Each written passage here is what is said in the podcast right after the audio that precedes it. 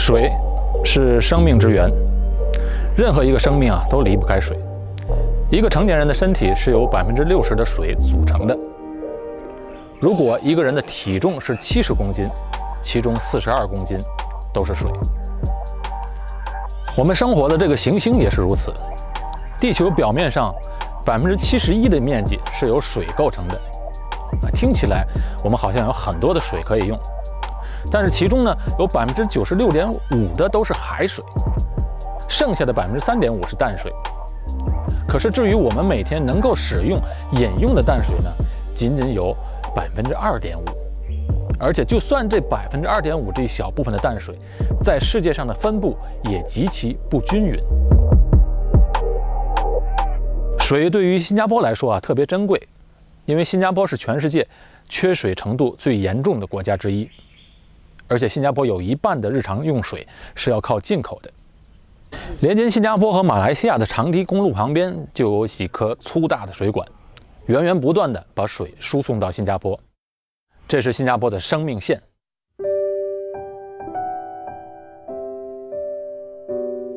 在一九六一年和一九六二年的时候，新加坡和马来西亚签订了两份水供合约，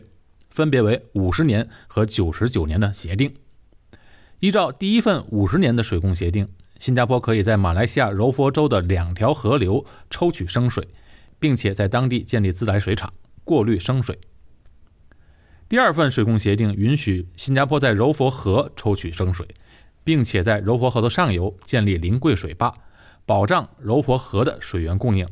经过自来水厂过滤出来的干净水源，同时供应给柔佛州和新加坡使用。这两份协定是在英国殖民地政府时期签订的，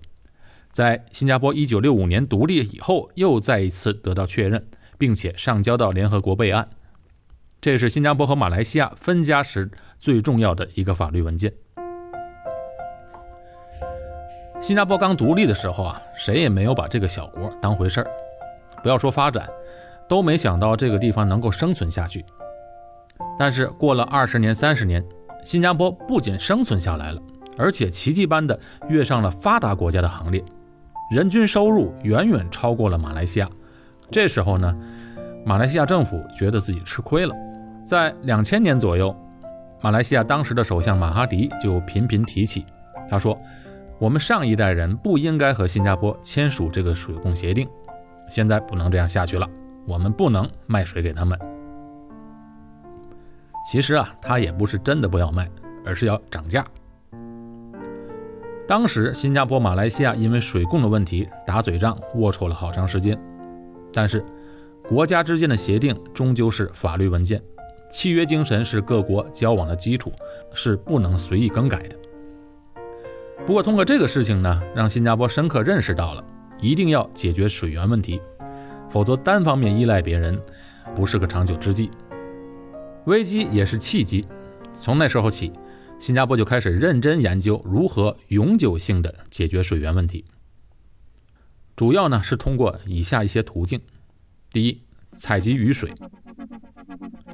打开新加坡地图来看，这里有四分之一的土地是自然保护区，此外呢还有一些河流和水塘，把这些自然形成的河流和水塘的出海口用水坝拦住，这些地方啊就被称作集水区。新加坡这个地方一年三百六十五天有一百七十八天都会下雨，大型的集水区一共有十七个，有了这些集水区呢，雨水就不会白白的浪费。目标就是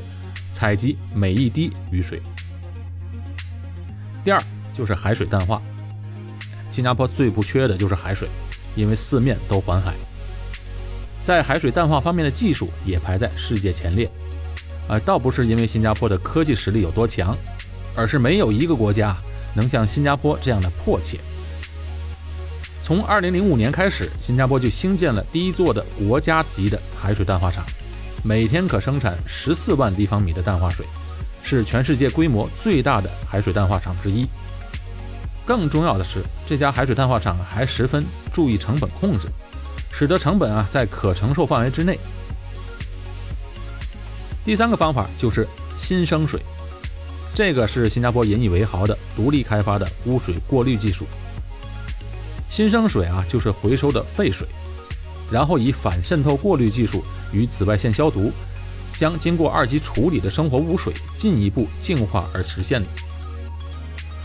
这个从七十年代就开始研发的污水再循环的相关技术，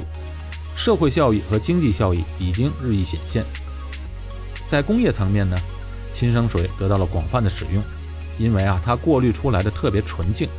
可以循环使用的次数比自来水多。但同样因为新生水过于纯净，